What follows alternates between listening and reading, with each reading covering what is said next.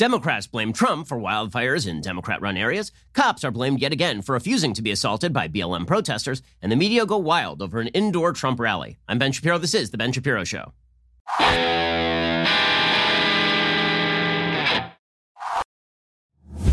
Today's Ben Shapiro Show is sponsored by ExpressVPN. Your online activity should not be public. Protect yourself at expressvpn.com slash Ben. So this morning, I was driving around my neighborhood in Los Angeles and I was observing all the sights and sounds of Los Angeles. You know, like the smoke in the sky that obscures the sun so that it feels like you're in an apocalyptic Mad Max movie. You know, the, the sights of, of homeless people going through your garbage can, like directly in front of your home. And then a few blocks later, homeless people pissing onto the sidewalks. And the sights and sounds of LA, the things that make LA really, really tremendous. But there's one thing that juxtaposed with all of these things reminds you why LA is such a great city, and that is the lawn signs. See, there is this thing that's happened in LA, probably over the last few years, where people feel the necessity to put out a signal of their own virtue and wonderfulness. It is a, a symbol of their own dissociation from their evil, terrible, benighted fellow Americans. It's basically like Passover for the social justice warriors, where if you put out this lawn sign on your lawn, then everybody is supposed to pass right over you because you are one of the virtuous. It's like blood on the lintel during Passover. You're supposed to the, the gods of social justice wokeness will pass right over your home and move right on to the next home because you have been touched by the hand of tolerance.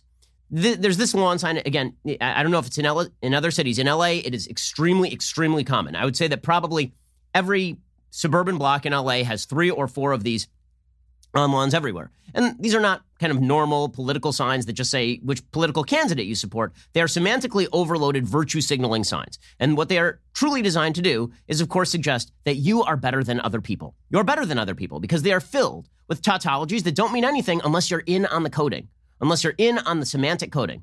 Now, to remind everybody, semantic overload is a term that means that sometimes a, a tautology or a term doesn't necessarily mean what it says it means. It can carry a bunch of different meanings. A perfect example of this is, of course, the phrase Black Lives Matter, which can mean three separate things. It can mean one, the inarguable proposition that black people matter and should matter.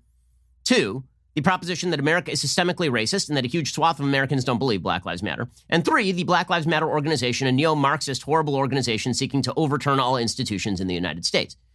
So that's what this sign is filled with. And it is put on lawns by white, rich, suburban people, generally, who have decided it's really important to signal to their neighbors what their feelings are. We know that these people are virtuous because they've put this sign on their lawn. And this all ties into what we are seeing in our in our political cycle today, right? The the firm insistence by the media and by Democrats that only Democrats believe in science. But this is all part of a broader rubric, which is we are more virtuous than you. We offer no solutions. We offer no policy prescriptions. In fact, there's no reason for us to do so because we cannot have conversations with people who do not believe the following semantically overloaded tautological statements. We can't even have a conversation with you because you don't believe what we believe. You're not even operating in the same universe that we are operating. See, here's the thing when you discuss solutions, when you discuss policies, sometimes you can find common ground. But if you never discuss solutions and you never discuss policies, and what you really are attempting to do is cudgel people with slogans that mean a lot more than you are saying they mean when you are playing this Motte and Bailey game, where you put out the most generic sounding term, but what you actually mean is something that is extremely loaded. Then what you're really trying to do is divide people.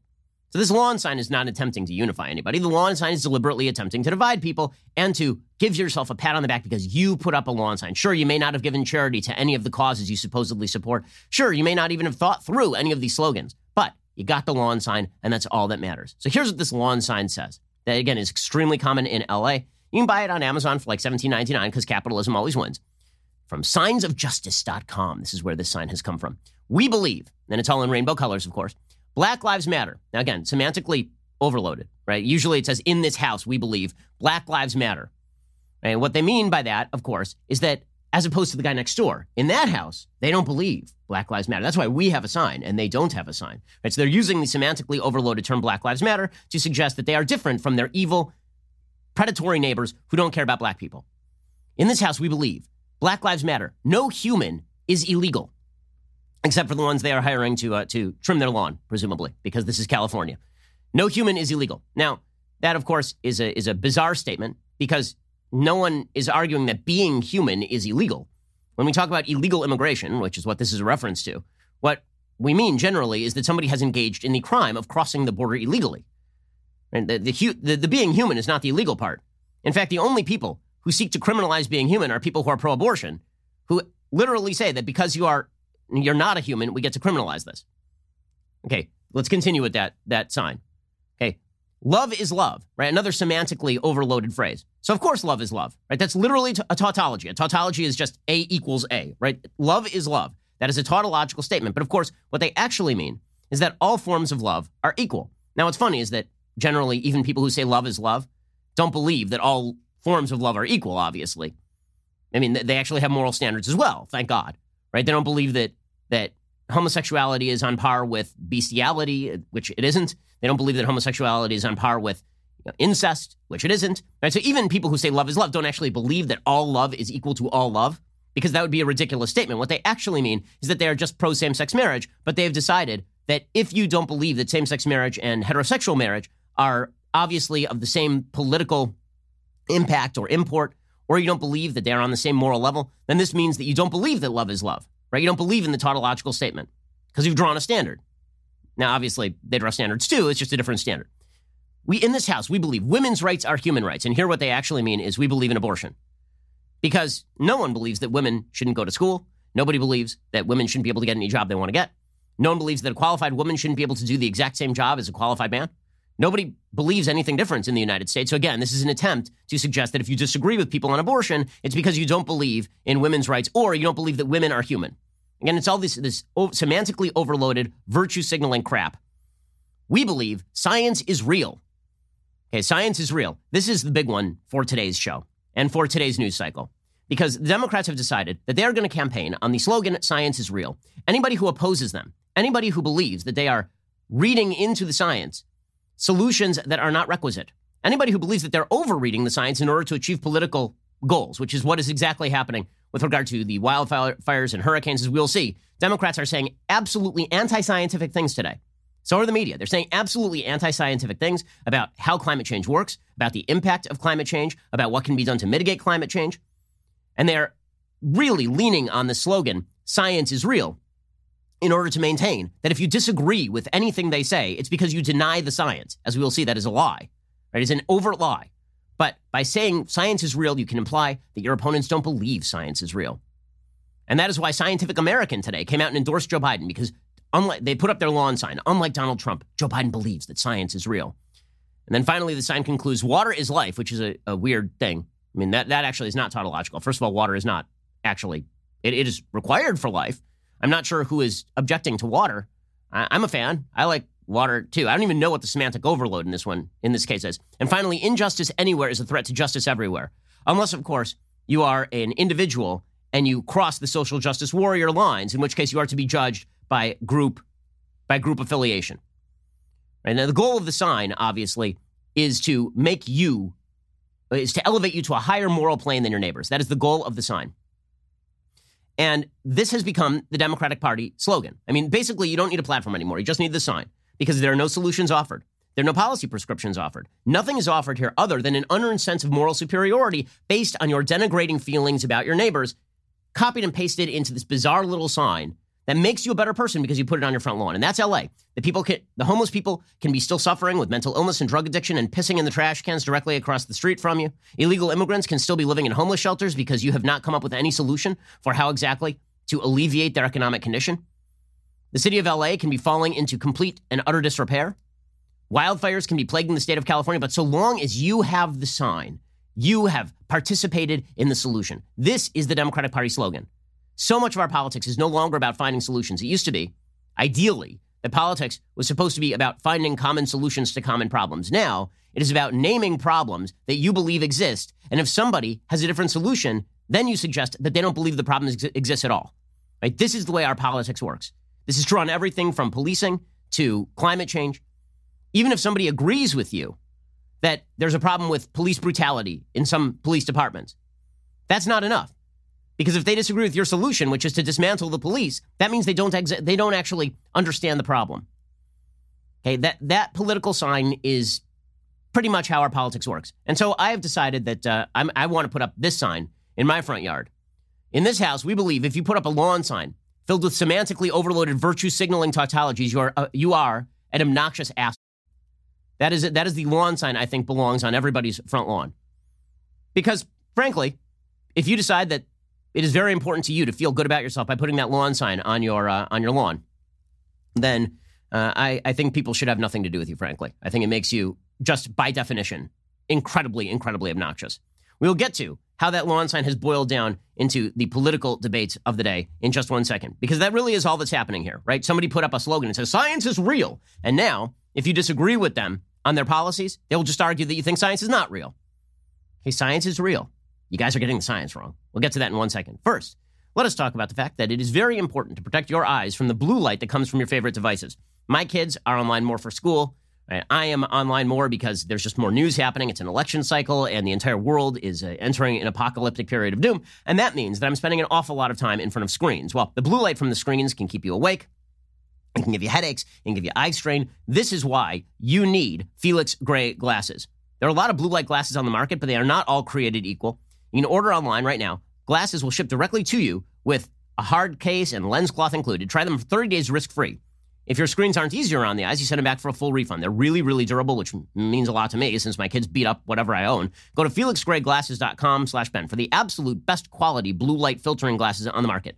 That's F-E-L-I-X-G-R-A-Y glasses.com slash Ben. FelixGrayGlasses.com slash Ben. Shipping and returns totally free at Felix Gray. FelixGrayGlasses.com slash Ben. Make sure that you can sleep better. That blue light can really screw you up. And not only that, it'll give you the headaches. You won't feel very good. This is why you need Felix Gray Glasses. Go check them out right now. FelixGrayGlasses.com slash Ben. Shipping and returns are utterly and completely free. So go check that out right now. FelixGrayGlasses.com slash Ben. Alrighty, so this is the narrative of the day. The wildfires are raging in California. The air quality out there is horrendous. In fact, California has become such a hellhole that you can't go inside because you might get COVID. And you can't go outside because you might die of smoke inhalation. So basically, we're all just standing in our doorways, which is actually not bad. I mean, if there's an earthquake, I guess we're all okay. That's that's pretty much all. That that's where we can be. We can stand in the doorways. So the wildfires are happening. President Trump visited California yesterday, and while President Trump was in California, he met with Gavin Newsom and some of the uh, first responders and some of the scientific advisors on handling wildfires. And while he was there, President Trump, he said, "Listen, you know, you can talk about climate change all you want. What this really is about is bad forest management. That happens to be exactly correct. Okay, it happens to be that federal policy has prevented good forest management for a long time in federal territory, and state policy in California has prevented good policy when it comes to wildfires for literally decades. And we'll get to the details on that in just a second. Well, all of this said by President Trump, who sort of downplayed climate change as the factor in wildfires, which, by the way, makes some sense. Okay, you, here's your choice today, scientifically speaking. You can argue that the wildfire that is raging out of control in California and Oregon is due to climate change. Or you can argue that it is due to bad forest management, or you can argue both. Okay? The, the latter two options make some sense, right? That it is due to bad forest management, or that is bad forest management combined with slight uptick in average temperature in places like California over the course of the last century. What you cannot argue with any straight face is that climate change is the actual reason for the wildfires or for the increase in the territorial spread of the wildfires. You cannot make that case. That case is absurd in the absence of mentioning any of the federal and state policy that has led to the exacerbation of the tinder that is available for these wildfires. It makes no sense at all. According to the Environmental Protection Agency, the average temperature in the state of California over the past century has risen 3 degrees Fahrenheit. Not 15, not 20, 3 degrees Fahrenheit. That makes for some drier brush.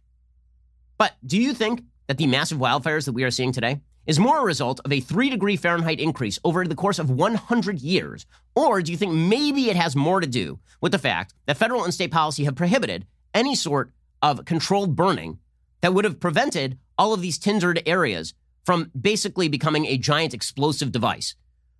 And which do you think it is? Well, the Democrats have made their call. So Gavin Newsom meets with President Trump. And first, he admits freely that we have not actually done our forest management justice. Like we've actually blown the forest management. Here was uh, here was the garbage governor Gavin Newsom, who just yesterday, by the way, was cutting videos from bad areas of the California forest. He was literally sitting out there like the "This is fine, dog" GIF. And he's sitting out there with his laptop and with like some paper, trying to explain that it was it was the climate's fault, right? It was the sun's fault. It was carbon emissions' fault. It was not his fault. He's been governor of the state.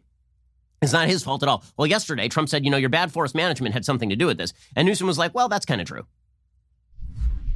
There's no question when you look past this decade and looking past almost a thousand plus years that we have not done justice on our forest management. I don't think anyone disputes that. I want to acknowledge we have uh, our U.S. Forest representative here. The state of California, your administration just entered into a first type commitment over the next 20 years to double our vegetation management and forest management. Right. I want to thank you for supporting that effort, funding that effort. We acknowledge our role and responsibility to do more in that space. Okay, that should be the end of that conversation right there. Is that the state of California can basically focus in on forest management and alleviate this problem over the course of the next few years. That would be the immediate solution to this problem. Instead, Gavin Newsom then turns and lectures Trump on climate change. And this is what the Democrats would like to talk about. They don't want to talk about the solutions that are at hand. They don't want to talk about the fact that if you shut down every industry in the United States today, all of them, if Trump had come in and bombed into submission every industry in the United States the day he entered office, you know what still would have happened this summer? A giant wildfire. Because guess what? That is not how climate change works. If you cut off all carbon emissions today, today, it would not have made one iota of difference in terms of the wildfire damage that has been done in California as of 2020. In fact, if we ceased all carbon emissions today, today, like all in the United States, all of them, we would reduce global warming over the course of the next 70 odd years by 2100. Okay, by 2100, we would reduce all global warming across the world if we do if, if all emissions went to zero today, to zero, which is not a thing that's happening. Okay, if that were to happen, we would reduce global warming by get this, 0.172 degrees Celsius. Not 1.72 degrees, not 17 degrees, 0.172 degrees Celsius by 2100 if we ceased all carbon activities today. Today. Okay, that's if we, which is not even on the table. If we abided by the quote unquote Paris Agreement, which is Joe Biden's big plan, right? And Barack Obama's big plan. If we did all of that, the estimate is that if all nations did that, if China did it, if India did it, if France did it, if Germany, if all of them did it, agreeing, abiding by the limits in the Paris Agreement would lower climate change by the end of the century by 0.17 degrees Celsius for all nations. For all nations. Because it turns out that the Paris Agreement gives you a little bit more time than like shut down all industry today. And still, you would end up with a 0.17 degrees Celsius reduction in the climate increase by 2100. So, as we will see, the solutions that are being posited by the Democrats have nothing to do with the reality of the forest fires in California. If you actually want to solve the forest fires in California, you have to do what human beings have historically been extremely good at doing adapting. You have to create new technologies, you have to take policies that make sense. When it comes to hurricanes, you have to build new seawalls, you have to stop building things directly in the path of hurricanes, right? There are things that we can do that mitigate damage in the immediate term. But Democrats don't want to talk about any of that. The media don't want to talk about any of that. Instead, they just want to say that Trump is a climate denier. Now, you may say to yourself, yes, but that doesn't change any of the policy. Even if Trump denies climate change, that doesn't change anything that's going on right now, right? But according to Democrats, in a paganistic fashion, if Trump were to mouth climate change is the most important thing that has ever happened, then the oceans would begin to slow. The rise of the oceans would begin to slow, like Barack Obama said in his Iowa victory speech back in 2008. If only we would accept that climate change is responsible for every ill, right? We don't have to pose a solution because there are no actual obvious solutions to what's happening right now, um, except for the ones that are on the ground. When it comes to climate change, there are no obvious and, and actual solutions that are available. When that ha- but if you mouth the words, if you if you put up that lawn sign, just in the universe, then presumably all of this will end. This is the pitch that Democrats are making. That is an anti scientific pitch. That is a pagan, ridiculous, non provable, non verifiable, anti evidentiary pitch. Okay, so that, that is the direction in which Gavin Newsom was pushing. So we'll get to Gavin Newsom and his idiocy in just one second. Avoiding responsibility by citing global climate change. We'll get to that in just one second. First, let us talk about the fact that the Second Amendment is really important these days. Why? Well, you got to protect your rights, but you also have to protect yourself. There's a major crime wave happening in cities across the United States. I'm getting letters from people who have been accosted on streets, people who have been mugged, people who have been beaten up. And increasingly, there is the threat that criminals are going to come into your area, right? These are these are all real concerns. These are not fake concerns. Having a gun to protect yourself is a very very smart thing to do. And that is why I trust the USCCA not merely because they can help you get informed about your gun, but also because they'll provide you legal defense in case God forbid you have to use your gun correctly in self-defense. That is not a guarantee that the authorities aren't going to come after you anyway, as we have seen repeatedly now. In this day and age, you need a gun to protect yourself and your family, and you need to know how to use it and what you can legally do. Get your 100% free copy of the complete concealed carry and family defense guide from the United States Concealed Carry Association. It is 164 pages. It comes with a bonus audio version so you can listen whenever you want. Just text Shapiro to 87222. You'll get instant access and a chance to win a thousand bucks so you can buy a gun to protect your family. Text Shapiro to 87222 right now. Again, a chance to win a gun, which is great if you're a law abiding citizen, and you get instant access to that complete concealed carry and family defense guide from the U.S. Concealed Carry Association. They help you with the information you need and the self defense information and protection you want. Go check them out right now. The USCCA just text Shapiro to 87222 to get started, get instant access to that guide and a chance to win a thousand bucks so you can buy a gun and to protect your family. Text Shapiro to 87222 right now. Okay, so first, Gavin Newsom admits freely that they've completely botched their forest management, like completely botched it. Then Gavin Newsom turns and lectures Trump on climate change. And this has become the theme of the day. Trump hates science. Trump hates. Now, do I think that Donald Trump knows the first thing about science? No. I really, like, I, I see no evidence that Donald Trump sits around in his spare time reading pop science books. I don't think he subscribes to Scientific American. I don't think that's his thing. But let's say that Trump believed wholeheartedly in the realities and threats of climate change. Would that mean that the wildfires wouldn't have just occurred? No. We had wildfires all throughout the Obama administration. This is not how science works. Science doesn't work by you shouting you believe in it like a religious totem at the top of your lungs, and then the universe leaves you alone. Like you stand in the face of a hurricane, you go, climate change is real. And then the hurricane's like, well, I guess we're done here.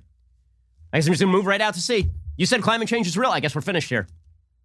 And guess what? All of your idiotic policies about building energy efficient houses and all of this stuff, it is not calibrated to actually stop climate change.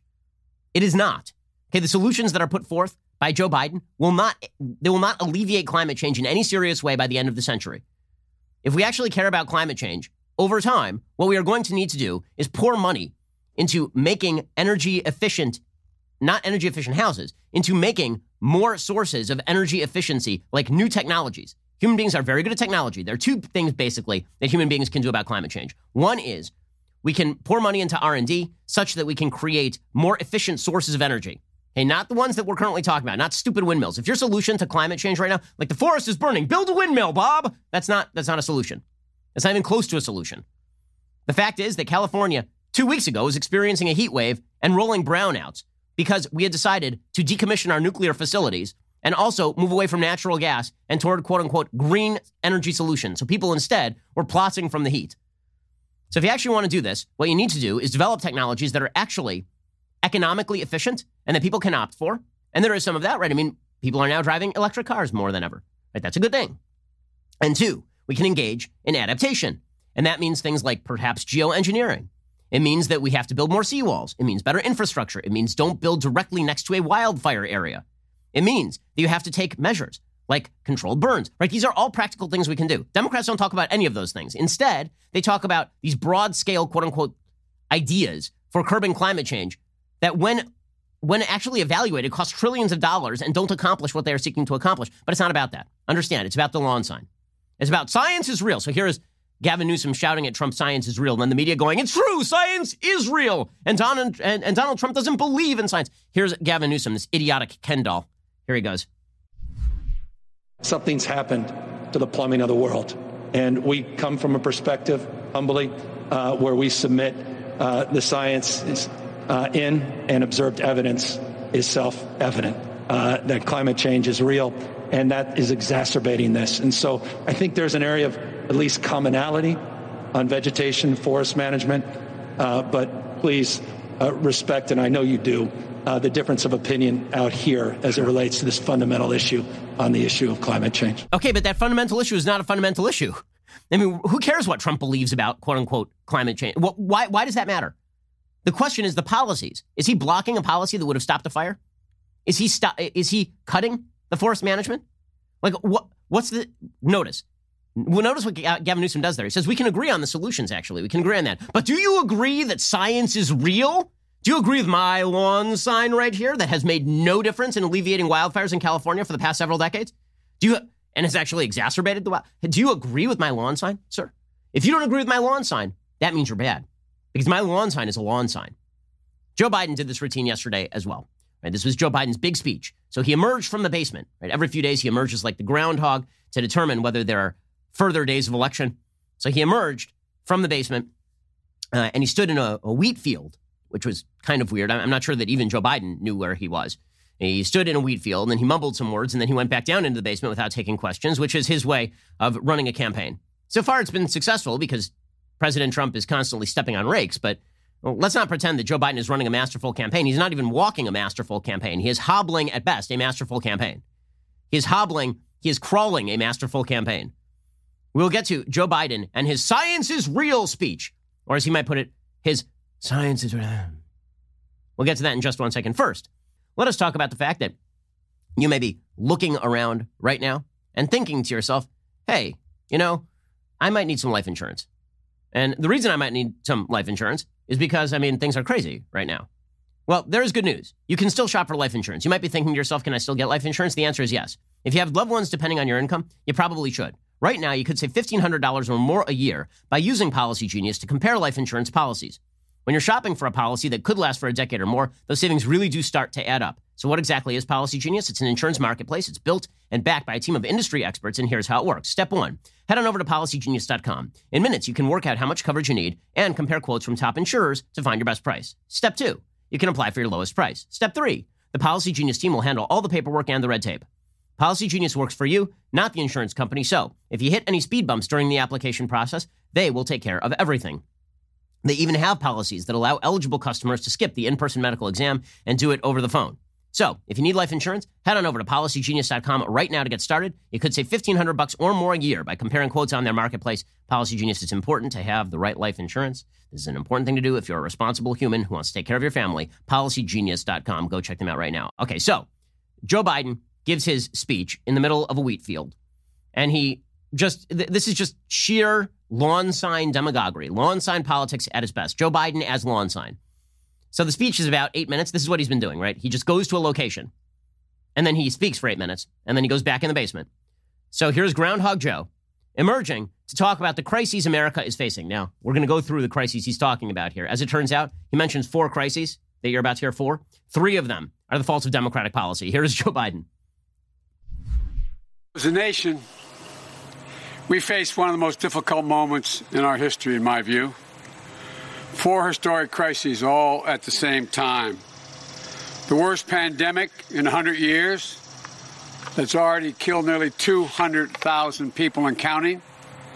The worst economic crisis since the Great Depression that's cost tens of millions of American jobs and counting.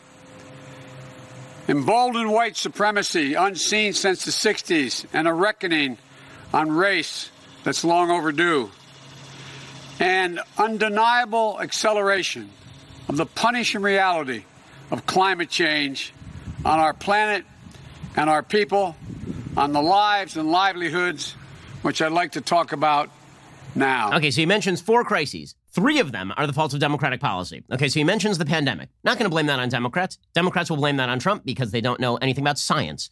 Okay, it turns out that science means that the virus has gone everywhere, and it's killed tons of people everywhere, as it turns out. Donald Trump didn't personally infect everybody in New York. That is anti science. Today, Andrew Cuomo, idiot governor of New York, tweeted out science knows. You know what science knows? That it's a terrible idea to ship COVID positive elderly folks back into nursing homes and kill 11,000 of them. It turns out that's a really crappy policy, Andrew Cuomo. Okay, but Joe Biden names four crises. One is the, is the pandemic. The second is the worst economic crisis since the Great Depression. Okay, that is largely due to misbegotten lockdown policies that have prevented economies from recovering. You know, half the people who are currently claiming unemployment live in the state of California? Half of them. Really? Of the 14 million people who are currently claiming unemployment, half of them live in the state of California because California is still completely locked down. Now, you could have a lockdown policy that alleviates at certain points. You could have people going back to school, or you could have all these things. But misbegotten lockdown policy has made the economic crisis significantly worse than it has to be. If you don't believe me, just check the difference between the lockdown states and the non lockdown states in terms of how they are doing in unemployment rate and economic recovery. There's a vast difference. The third crisis is what he calls emboldened white supremacy, unseen since the 60s, and a reckoning on race that's long overdue. So, what we're watching in the real world here is not quote unquote emboldened white supremacy spreading across the nation and resulting in riots across the country in major cities. We're not watching white supremacists shoot cops. White supremacy is a threat. I know. I've been one of their main targets. the, the, the FBI arrested a white supremacist for targeting my family just last year. Believe you me, I'm pretty hard on the white supremacists. But if we are talking about what we are watching in real time right now, it is not an overdue reckoning on race. It is rioters and looters going around in major cities claiming that the police are systemically racist, backed by the Democratic Party, and committing crimes. And then members of the Biden campaign bailing them out of jail. That is what we are watching right now. So that would be the fault of the Democratic Party. If you're watching a bunch of people rioting in Chicago, LA, DC, New York, Portland, Seattle, Kenosha, and your first response is that's emboldened white supremacy, that's because you are blind or a moron. Okay, and finally, he says an undeniable acceleration of the punishing reality of climate change on our planet. Weird, because climate change is a long term prospect, it is a long term thing. It does have real world consequences. And I believe that it is caused mostly by man made emissions. That does not mean the solutions that Democrats are proposing are in any way realistic or useful. Now, I tend to believe, as the, as the Nobel Prize winner in economics, who writes specifically on the cost of climate change policies and solutions, William Nordhaus writes, that one of the things you have to do is balance the future growth of the world economy against any measures that you take today that could dampen that growth. In other words, you do have to allow a certain amount of climate change to happen because it is counterproductive to do otherwise. If you shut down the entire world industry in order to stop climate change today, first of all, it wouldn't occur. You wouldn't stop it. You might alleviate it like that much, a very, very small amount. Okay. And also, you would destroy all of the economic growth that would allow for adaptation and better living conditions. Because as it turns out, you know, it's a great protector against climate change? Being wealthy. It really is. It's quite good. There's a reason why hurricanes, when they hit the United States, they can be devastating, not on the same order of devastation as if they hit Haiti. The fact is that living in a corrugated iron shack is much worse in terms of what you can do to fight climate change on a personal level than living in, a, in an air conditioned, climate controlled house. Wealth is an actual, really important thing. I know people in the first world tend to forget about this, but there are lots of people who don't live in nice houses and even nice apartments. In any case, the, uh, the, there are three crises, and, and when it comes to the, the impacts of climate change, Democrats have militated against actual adapted, adaptive solutions, right? They're shutting down nuclear power plants. They're not allowing for the, the clear burning of particular areas that would, that would stop wildfires from, from going so crazy. They're continuing to facilitate the rebuilding in areas that are most liable to, to be damaged by hurricanes. Like all of this is bad Democratic policy. So three of those four crises have been exacerbated by Democratic policies. And then Biden continues, and he talks about wildfires. It says wildfires don't skip towns, right? Wildfires don't care whether you're a Republican or a Democrat. Okay, that's true.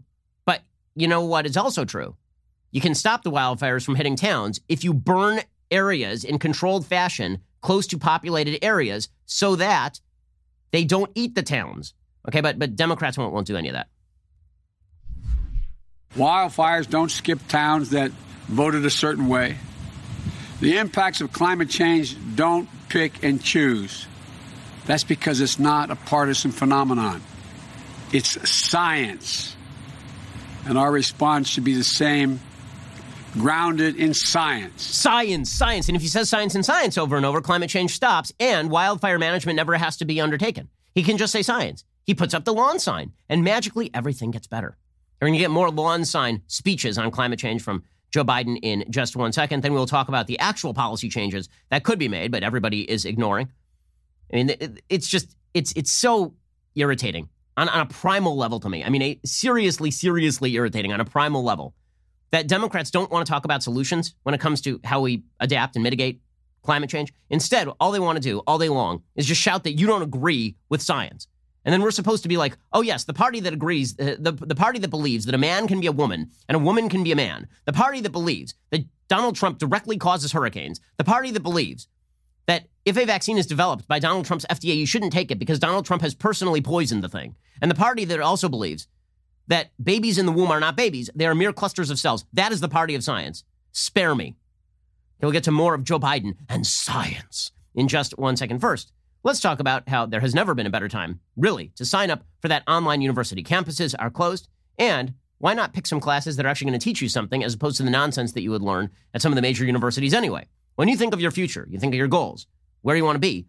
Substitute dreams for goals. Suddenly, planning your future is bigger because people don't have small dreams. Dream bigger with Ashford University and get a degree from Ashford. They offer online bachelor's and master's degree programs allowing you to learn on a convenient and flexible schedule. At Ashford, expert faculty teaches you real world skills from real world experience in online classes built for life's twists and turns you can learn from home or wherever you feel comfortable. You can pursue a degree in one of Ashford's 60 plus programs like business administration, healthcare administration, and psychology. With 24 7 access to your classroom, daily support, and financial aid available, Ashford gives you the tools you need to go from dreaming to doing. So stop putting off your education. Now is a great time to learn at home. Go to ashford.edu slash Ben. No fee to apply or standardized testing required to enroll. That's ashford.edu slash Ben. Make your resume better today. Now is a great time to burnish that resume. Ashford.edu slash Ben. Not all programs available in all states. Ashford.edu slash Ben. Go check them out. Alrighty, so tonight, 9 p.m. Eastern, 6 p.m. Pacific, President Trump is taking part in a town hall aired by ABC News. Two days before Joe Biden's own town hall on CNN, he said he was too busy to do one with ABC News. Daily Wire will be guiding you through this with another special All Access Live. You can watch the town hall with you over at dailywire.com. Tonight at 8.45 p.m. Eastern, 5.45 p.m. Pacific, the execrable Michael Knowles will stream the town hall complete with live commentary. You can watch the stream on dailywire.com, YouTube, or Facebook. You can only interact with Michael, however, if you're an all access member. So be sure to head on over to dailywire.com, join the live chat with Michael during the town hall, and afterward. Finally, we will have the question answered as to whether he is, in fact, the press secretary for Joe Biden. They look exactly the same. And I've never seen both of them in the same place at the same time. Only all access members get to join these all access live sessions, where one of the Daily Wire hosts hops on every night to chat with you both in live stream and in the comments. All Access membership also features not one but two Leftist Tears tumblers with your membership, as well as early and sometimes exclusive access to new Daily Wire products. So head on over to dailywire.com slash Shapiro right now to get 15% off all access with coupon code WATCH. That is dailywire.com slash Shapiro with coupon code WATCH to get 15% off your membership. Lastly, if you watch this podcast on YouTube, know this. September 28th, it's coming up like right now. It will be moving this podcast from the Daily Wire channel to be available exclusively on my YouTube channel Ben Shapiro. So you need to go to YouTube and you search Ben Shapiro, and then you find the Ben Shapiro channel and subscribe there. That's the only way you're going to continue to get my podcast and be alerted to it. Get the link in the description below. That's also the easiest way. Right? Literally, just look in the description below, pause it right now, click on that link, subscribe. I'm also making a lot of new content you can only find on my channel, so you should go subscribe just to that channel. Subscribe to my YouTube channel, Ben Shapiro. Ring the bell to make sure you never miss out on a new video. You're listening to the largest, fastest growing conservative podcast and radio show in the nation.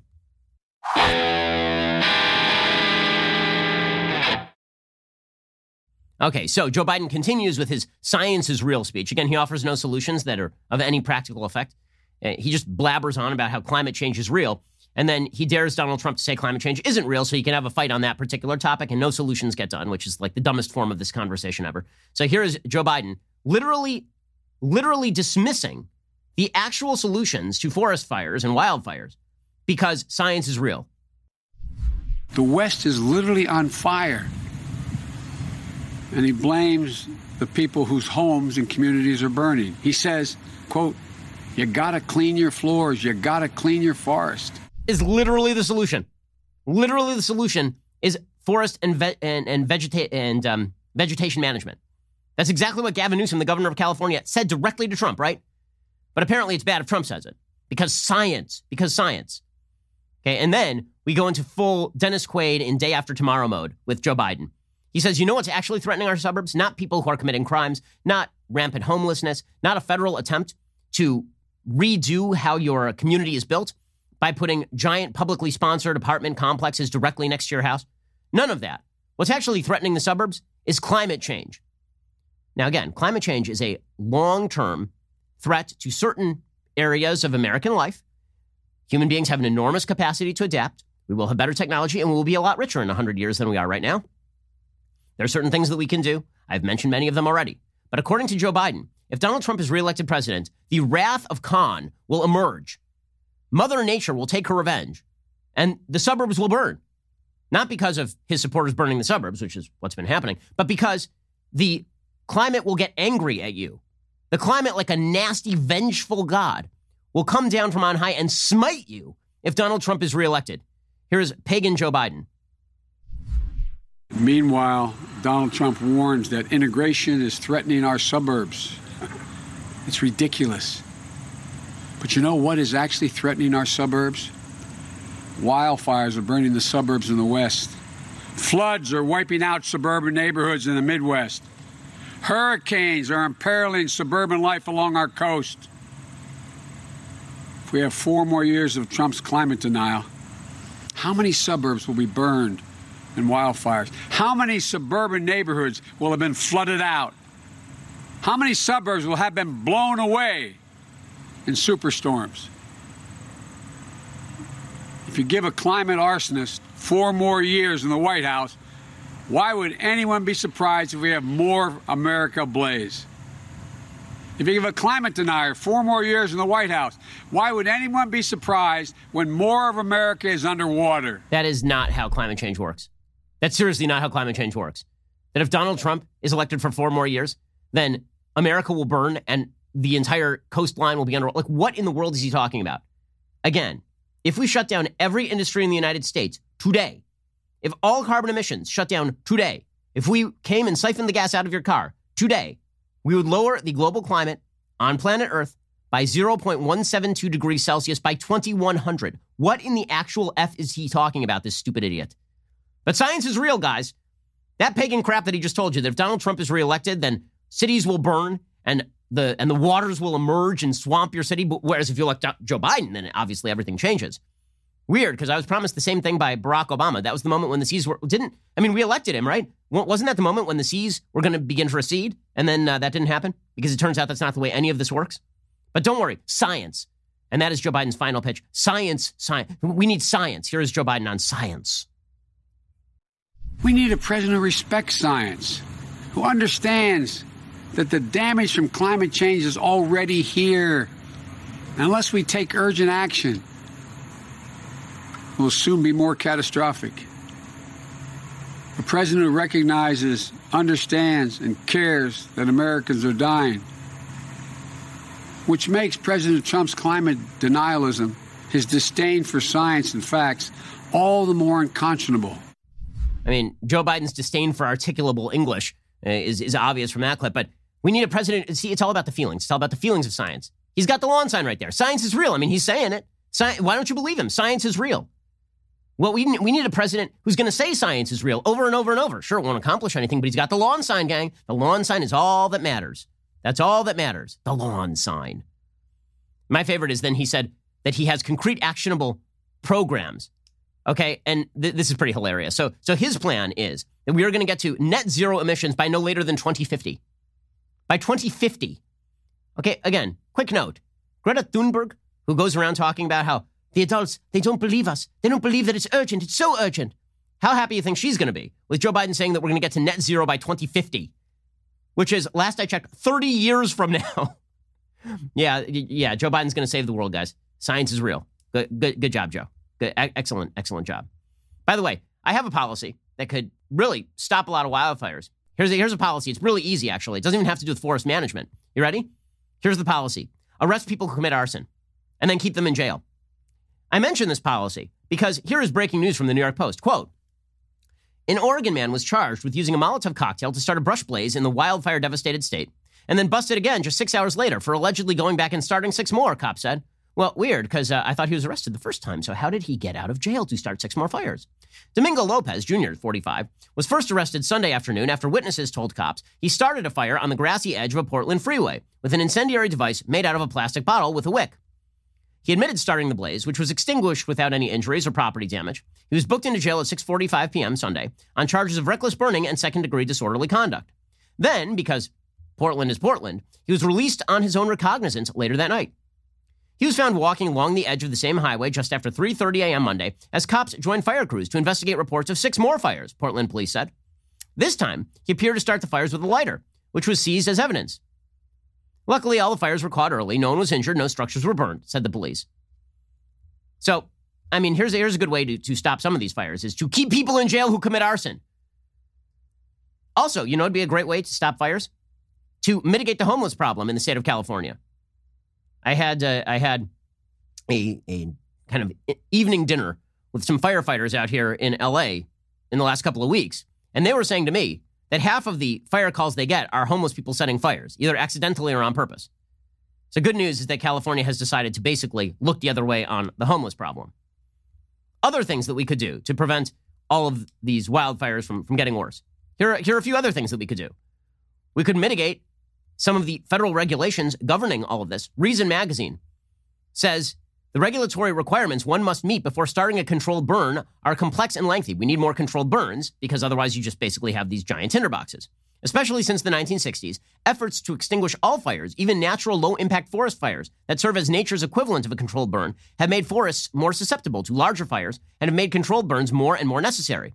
According to Jonathan Wood, attorney with the Pacific Legal Foundation, adjunct fellow with the Property and Environment Research Center, the National Environmental Policy Act requires, quote, a couple thousand page document analyzing every single conceivable impact to the environment that a controlled burn plan might have. This is a public process that often results in litigation. What you'll often find, says Wood, is that there are projects which have been extremely well vetted, that have been years in the work. There'll be a 5,000 page document no one could conceivably read because it's so long and complicated. Then the project will be put on hold because some special interest group filed a lawsuit. From 1999 to 2017, an average of 13,000 acres of California were subjected to controlled burns every year. In February 2020, Nature Sustainability, it's magazine, published a report arguing California needs to burn 20 million acres of forest in order to restore forest health. So they burned 13,000 acres a year in California from 1999 to 2017. We now need to burn 20 million acres of forest. That's the fault of climate change, not bad policy. Mm-hmm. Also, the Clean Air Act of 1990 creates an obstacle because the law treats the smoke from a controlled prescribed burn as a pollutant that has to be analyzed. They don't do the same from a wildfire. We can see the smoke right now from the wildfire. And this goes back decades. President Clinton, in his closing days in office, January 5th, 2001, New York Times, in the biggest land conservation act in decades, President Clinton will approve an order on Friday putting nearly a third of the national forest land permanently off limits to road building and logging. So the idea there is that people were clear cutting and not replacing the trees. That's not true. But if you don't get rid of old wood, one of the things that happens is that it tends to burn. Hey, Joe Biden continues, however, to shout science is real. So that means he's good. Right? That we, we know he's good. It doesn't matter that this is very much a political problem.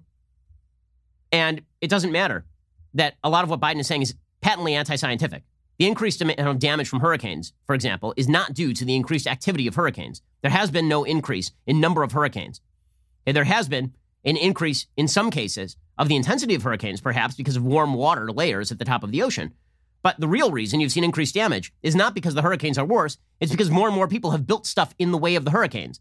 Right? The target area is now larger. It doesn't matter. He believes in science, and the media, they're going to they're going to repeat this until it's true. Repeat until it's true. Here is the headline from the New York Times, which is basically just the PR wing for the Democratic Party at this point. This is the lead headline at the New York Times. You ready for this?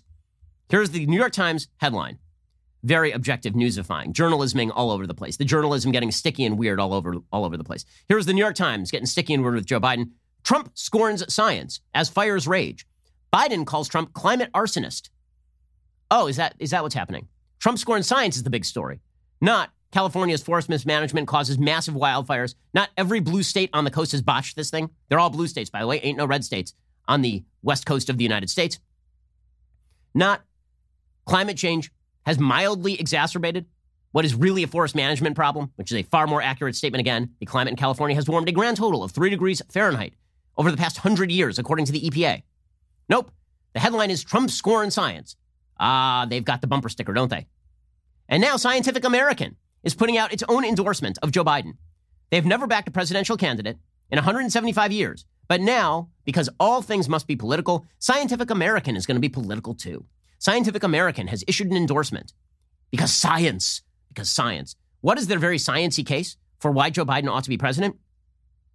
The evidence and the science, says Scientific American, show that Donald Trump has badly damaged the U.S. and its people because he rejects evidence and science.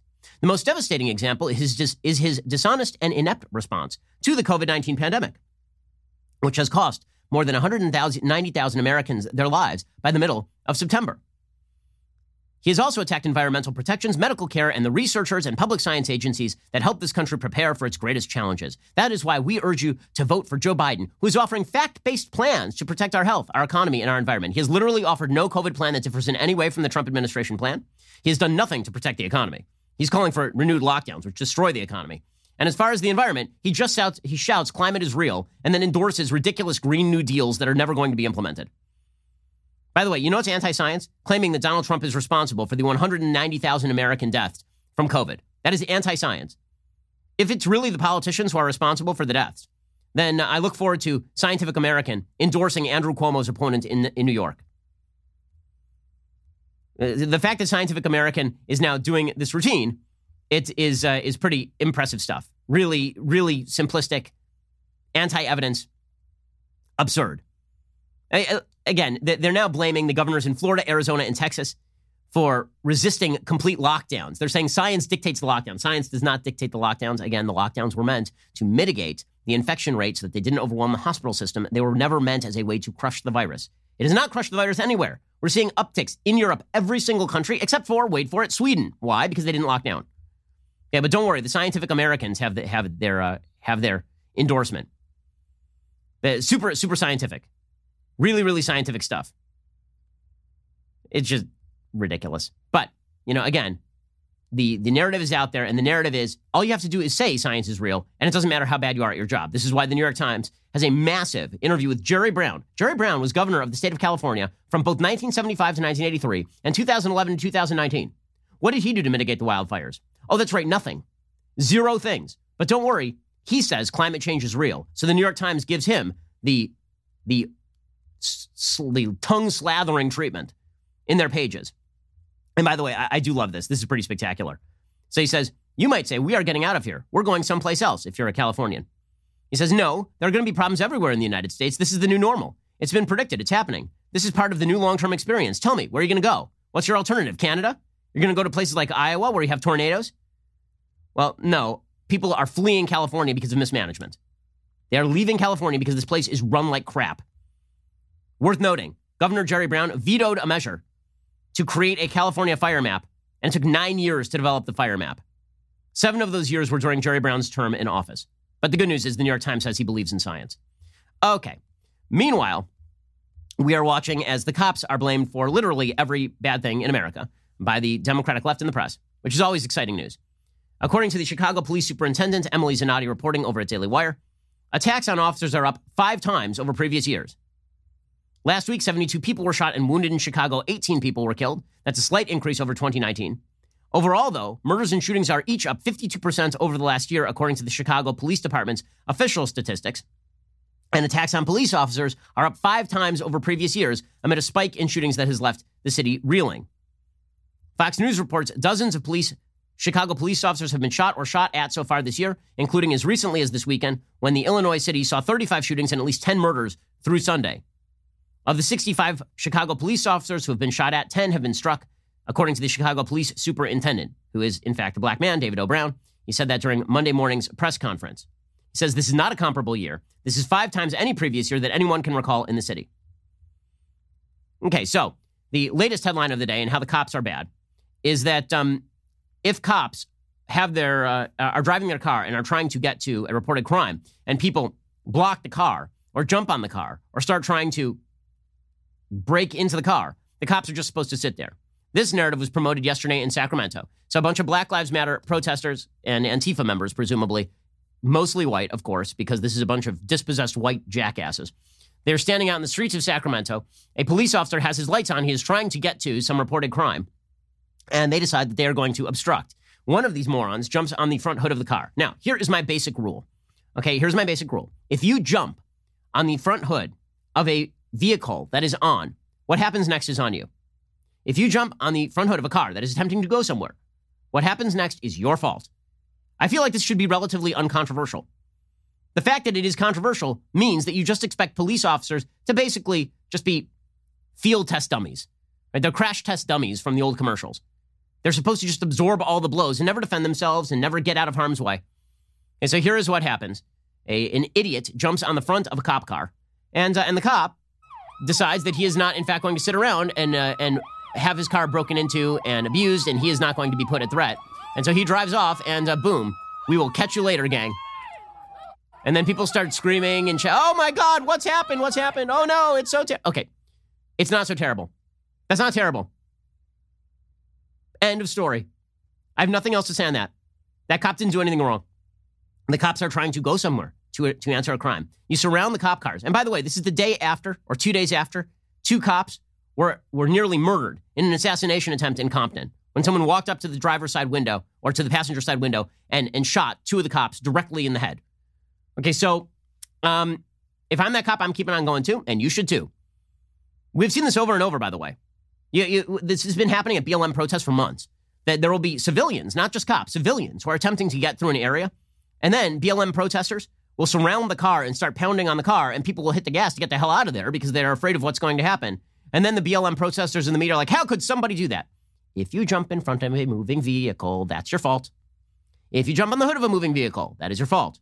If you attempt to obstruct people in their ability to exercise their basic right to use the roads for which they pay taxes, then um, that's your fault. So cops are always expected to uh, to absorb all forms of harm, which is why, by the way, you've seen the the BLM movement riot over cases in which the cop obviously exercised self defense in which the suspect was coming at them with a knife, right? That's what happened in Lancaster, Pennsylvania. There was a riot in Lancaster after a cop shot a man who was charging him with a knife. And cops are not crash test dummies. Cops are human beings who stand between you and the worst that America has to offer. And meanwhile, I am enjoying the full scale media defenses now. So the media have to somehow come up with a, a defense for the fact that so many of these protests have turned violent, they've turned into looting. And so it's turned into a right wing myth, right? This is the way it is. Conservatives pounce. Every time a, a BLM protest turns into rioting and looting, or anytime people from BLM are literally on tape attempting to break into a hospital or obstruct an ambulance, or are shouting in glee when cops get shot, then we have to pretend that they are completely unassociated with the BLM movement. If you ever doubt media bias, just think about the idea that if there were ever a Tea Party, one Tea Party event, where one person had gotten hurt, okay, a Tea Party event, where a person had gotten hurt, the media would immediately impute that not only to the entire Tea Party, but to every Republican legislator in America.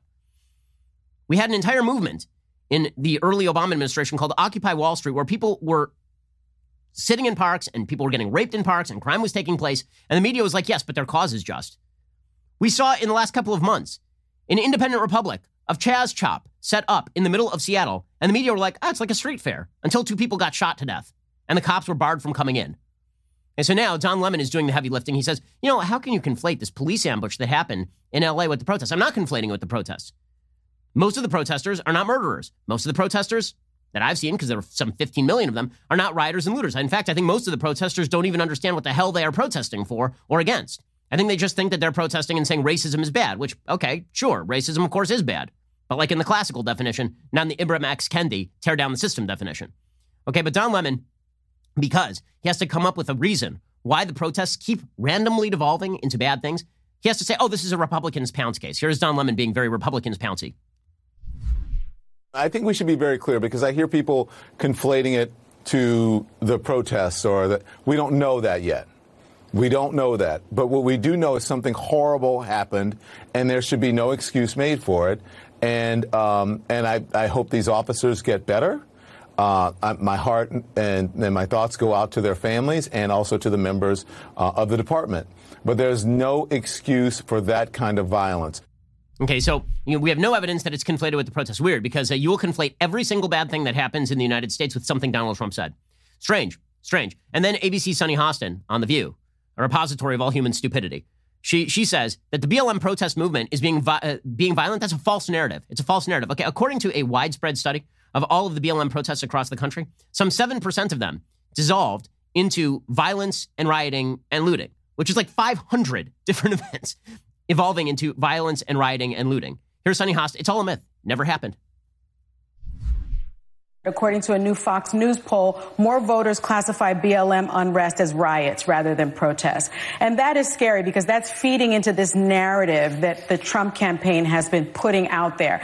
And if you really look at the facts, 93%, 93% of protests are non-violent. And so this is manufactured right. by the Trump campaign. And I just wish that people understood that and knew that and just looked up the real facts about protests in this country. Okay, on that, uh, on the table in front of me, thought experiment. On the table in front of me are 100 glasses of lemonade. 93% of them have no poison in them. Is, does this seem like a good deal to you? You going to take a drink? How do you feel about that? Also, what if some of those glasses of lemonade turned into glasses of lemonade with poison in them. Would you, would you take a drink? Because you don't know which is which. Uh, this is just, it's such absurdity. The media's willingness to overlook the actual violence and rioting and looting. Eh, they did the same thing in 2016 when, when BLM had this, this moment again in 2016, and six Dallas police officers were murdered in Dallas by a BLM member, a self proclaimed BLM member. And it was like, well, he has nothing to do with the protest. Okay, well, um, you can distinguish the rioters and the protests and looters by identifying the crime. But if you're talking about the underlying ideology and what it pushes, you got a problem. You got a problem. Well, I guess we're not going to hear about incendiary rhetoric. Also, on CNN, we're not going to hear about incendiary rhetoric. Here is a, uh, a retired LA Police Department sergeant named Cheryl Dorsey appearing as a CNN guest and literally making excuses. I mean, this is, this is amazing. There's a guest on CNN making excuses for the attempted assassination of two police officers in California my first reaction was sadness because listen, there's a lot of chatter on social media about an eye for an eye. We know that there are reports of uh, internal gangs within the Compton Sheriff Department, particularly. They refer to themselves as the executioner. And so I wondered aloud if this wasn't maybe retaliation for the failure to hold officers accountable, not only in the Compton Sheriff's Department, but uh, nationally when we see instances of officers using deadly force as a first resort rather than a last resort. You know, it's bad that it happened, but maybe it was just retaliation for lack of accountability. Okay, that is a full on justification of violence against police officers. Don't tell me that there's an ideological separation when I'm not seeing the ideological separation. I'm not. If you want to say that violence against police officers is bad? How about this? How about you stop making the argument that the police are systemically racist without any evidence or any possible solutions or any policies that have to be changed? But they won't do that because the cops are, in fact, always bad. In fact, they're so bad that they should basically sit there while they are abused or while people charge them with knives or while people jump on the hoods of their cars and attempt to assault them. Really, the cops should basically just absorb it because that's what they're there to do, aren't they? Okay, well, we've run out of time on today's podcast. But later on today, we'll be here for two additional hours. We'll discuss President Trump's rally that he held in Nevada. Now, two things can be true at once that uh, it is a bad idea to hold a giant indoor rally in the middle of a COVID pandemic. And two, that the Nevada governor really has no leg to stand on because all the casinos are open in Nevada. So th- those two things can both be true. We'll get to that a little bit later on today. Plus, we'll get to universities going full woke. Apparently, the, the Columbia Marching Band I, am not kidding you. The Columbia Marching Band just they, they decided to dissolve because of their institutional racism. The marching band, probably because of those French horns. The French. We'll get to that a little bit later on. Otherwise, we'll see you here tomorrow. I'm Ben Shapiro. This is the Ben Shapiro Show. If you enjoyed this episode, don't forget to subscribe. And if you want to help spread the word, please give us a five star review and tell your friends to subscribe too. We're available on Apple Podcasts, Spotify, and wherever you listen to podcasts. Also, be sure to check out the other Daily Wire podcasts, including The Andrew Klavan Show, The Michael Knowles Show, and The Matt Walsh Show. Thanks for listening. The Ben Shapiro Show is produced by Colton Haas. Our technical director is Austin Stevens. Executive producer Jeremy Boring. Our supervising producers are Mathis Glover and Robert Sterling. Assistant director Pava Wydowski. Our associate producer is Nick Sheehan. The show is edited by Adam Sayevitz. Audio mixed by Mike Coromina. Hair and makeup is by Nika Geneva. The Ben Shapiro Show is a Daily Wire production. Copyright Daily Wire 2020. You know, the Matt Walsh Show, it's not just another show about, about politics. I think there are enough of those already out there. We talk about culture because culture drives politics and it drives everything else. So my main focuses are life, family, faith. Those are fundamental, and that's what this show is about. I hope you'll give it a listen.